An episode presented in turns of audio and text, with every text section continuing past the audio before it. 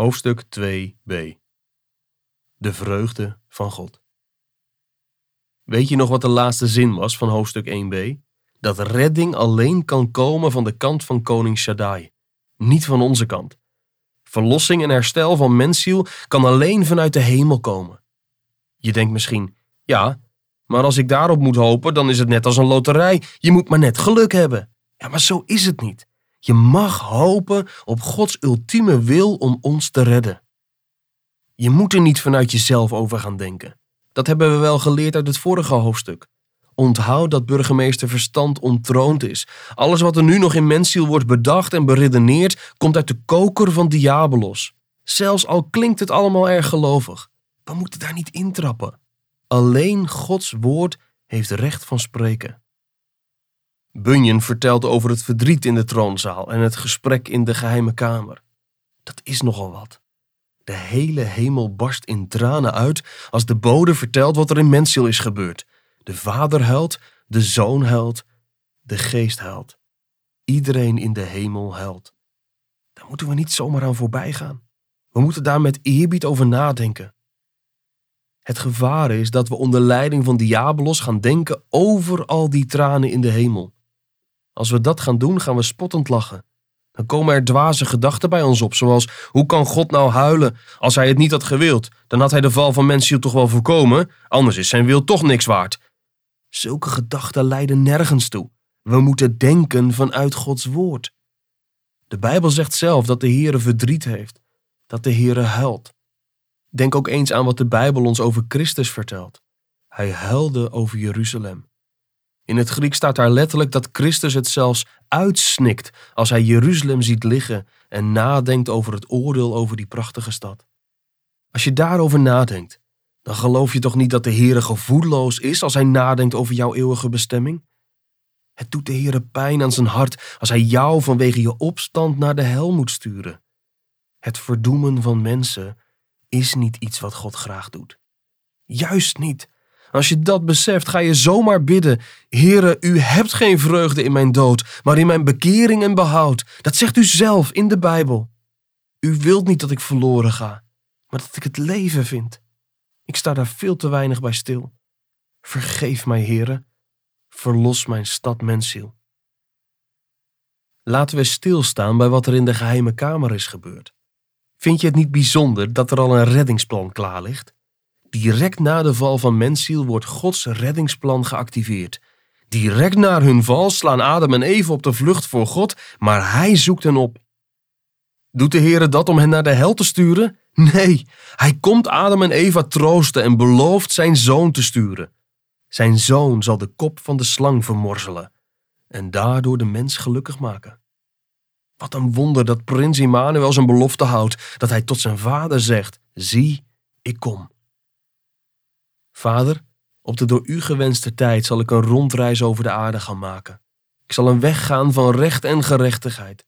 En op die manier zal ik de dwaasheid van mensziel vergoeden. En ook zal ik ten strijde trekken om mensziel te bevrijden. Ik zal de stad verlossen uit de handen van Diabolos. Onze heiland zorgt er niet alleen voor dat de zaligheid er überhaupt komt, de verwerving, maar hij zorgt er ook voor dat die zaligheid ook voor jou persoonlijk beschikbaar is, de toepassing.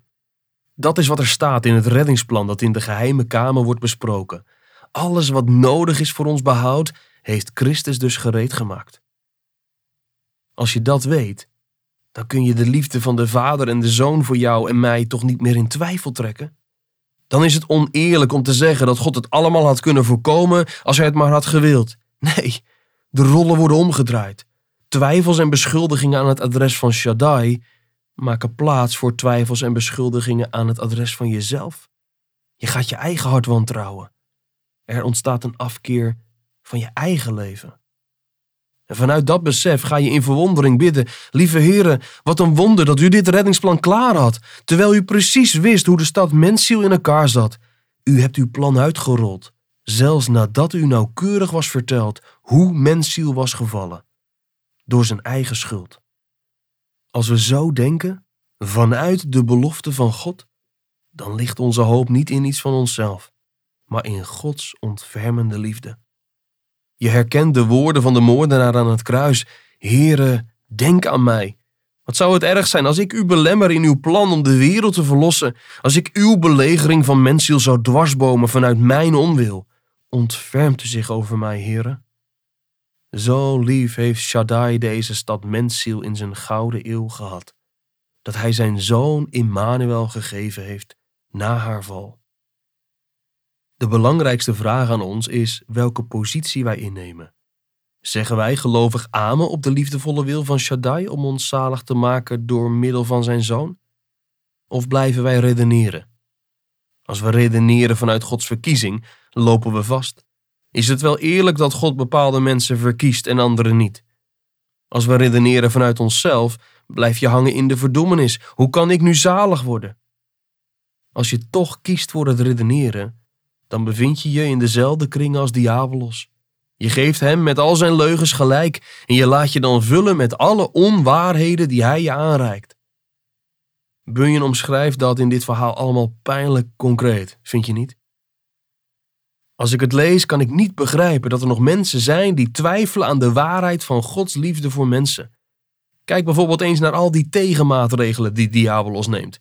Het is de duivel ten voeten uit. Diabolos komt weer met halve waarheden. Hij vertelt wel aan de inwoners van Mensiel dat Shaddai gaat optrekken naar de stad, maar, en hoe gemeen is dat, hij verdraait daarbij het doel van die belegering. Misschien dat Shaddai een enkel iemand zal sparen, maar daar horen jullie met jullie gedrag toch niet bij? Hij zal jullie zeker doden. Hoe gewikst probeert hij het plan van God in de wielen te rijden?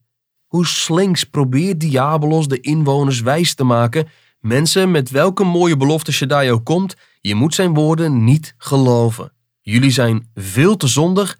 Het kan nooit waar zijn wat hij zegt. Hij zal jullie ook echt niet verlossen. Hoor je dat? De duivel giet via deze toespraak het gif van het ongeloof bij de inwoners van mensziel naar binnen. Het lijkt wel zoutzuur. Als je daar iets in gooit, verteert het. Dat wil Diabolos ook met jouw ziel. Hij wil dat alle berichten die via de oorpoort en oogpoort binnenkomen in dat zoutzuur verteren. Dit zoutzuur zorgt ervoor dat wij de liefde van de Heere voor ons voortdurend in twijfel trekken. Dat we maar niet willen geloven dat hij ook echt ons behoud op het oog heeft. De cruciale vraag is: welke berichten geloof jij? De boodschap van Diabolos of van Shaddai? In het vorige hoofdstuk liet ik je zien dat een van de vertalingen van het Griekse woord voor bekering metanoia is. Anders leren denken. Dat gaat niet zomaar over een paar dingen, maar over alle dingen. Anders leren denken over de duivel. Anders leren denken over de zonde. En het belangrijkste, anders leren denken over Shaddai. Diabolos wil hem zwart maken. Diabolos wil mij bang maken voor hem. Diabolos wil dat jij een hekel krijgt aan God. En eerlijk is eerlijk, dat lukt hem behoorlijk goed. We doen God echt tekort. Bekering is dat je niet meer twijfelt aan Shaddai. Dat je niet meer gelooft dat hij naar mensziel gaat om de stad te vernietigen. Dat je beleidt over God dat er in hem geen onrecht is. Je leert goed te denken over de Here. Hoe dat kan? Alleen maar vanuit de Bijbel. Op grond van Gods eigen woorden. De Heilige Geest wil ons verstand verlichten. Je gaat zien dat jouw eigen wil helemaal niet matcht met de wil van God. En de twijfel of God jou wil wil redden, maakt plaats voor het vertrouwen dat God zijn belofte waarmaakt. Betekent dit dan dat je op een gegeven moment gaat begrijpen hoe het allemaal precies in elkaar steekt? Nee, dat niet. Je gaat eerder beleiden dat je er niets van begrijpt, dat het je verstand te boven gaat, dat je Gods liefde voor jou nooit zult begrijpen. Dat je het nooit normaal gaat vinden dat God die grote prijs wilde betalen voor het behoud van jouw mensziel. Weet je wat nu het bijzondere is? Het is ook niet te begrijpen. Koning Shaddai heeft dat hele reddingsplan namelijk niet opgezet omdat wij hem daarvoor een goede reden gaven. Nee, die goede reden is alleen maar te vinden in hemzelf, in zijn liefde. Hij wil mensziel redden vanwege zichzelf. Als je van hieruit leert denken, ga je ook vanuit dit geheim bidden en zingen. Mijn God, ik kan van u geen kwaad meer denken. Ik kan van u geen kwaad meer spreken. Mijn God, ik zal u eeuwig loven, omdat gij het hebt gedaan. We gaan in het volgende hoofdstuk nadenken over de vraag welke weg we afleggen om tot deze lofzang te komen. Het belangrijkste voor nu is, dat je inziet dat de mogelijkheid om gered te worden niet in mensziel te vinden is, maar wel in de geheime kamer van Shaddai. Zie je het?